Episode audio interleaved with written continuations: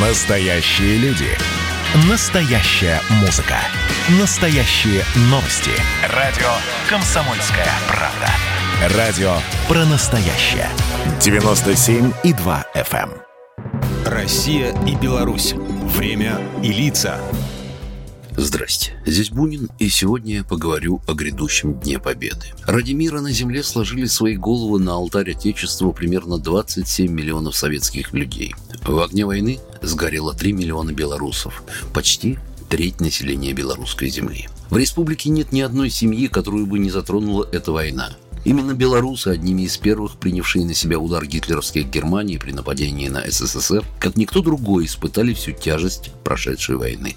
За годы оккупации гитлеровцы провели свыше 140 карательных операций, во время которых уничтожили 5,5 тысяч деревень. Страшным символом преступлений гитлеровцев на белорусской земле стала Хатынь, сожженная вместе со всеми жителями. На территории Беларуси существовало около 600 лагерей. Только в деревне Тростенец, где находился один из самых больших по количеству уничтоженных там людей нацистских лагерей смерти, погибло более 200 тысяч. Причем, в отличие от Освенцима, Майданока и Треблинки, в нем находилось главным образом местное население. За годы войны было уничтожено 715 тысяч белорусских евреев. В Германию на принудительные работы в период оккупации вывезли около 400 тысяч человек, в том числе 24 тысячи детей. Оккупанты сожгли и разрушили более 100 тысяч промышленных зданий, уничтожили или вывезли в Германию 10 тысяч предприятий, включая все крупные электростанции. Экономика республики по промышленным и энергетическим мощностям была отброшена на уровень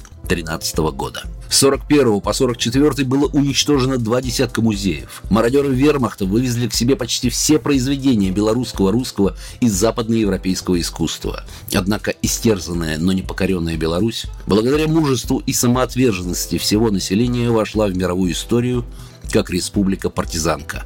Белорусский народ не склонил головы перед оккупантами и вместе с другими братскими народами Советского Союза стал победителем в этой самой жестокой и кровопролитной войне 20 века.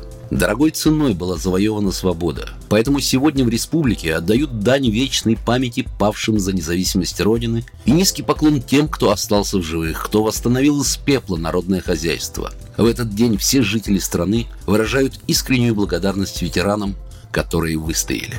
Проходят десятилетия, сменяются поколения, но Великая Победа – это символ национальной гордости, символ воинской славы и доблести. Она навечно вписана в героическую летопись страны. 9 мая в Беларуси – один из самых светлых праздников. Он бесконечно дорог белорусскому народу, который вместе с миллионами советских людей отстоял Великой Отечественной свою родину и освободил Европу от фашистской чумы. Программа произведена по заказу телерадиовещательной организации Союзного государства. Россия и Беларусь. Время и лица.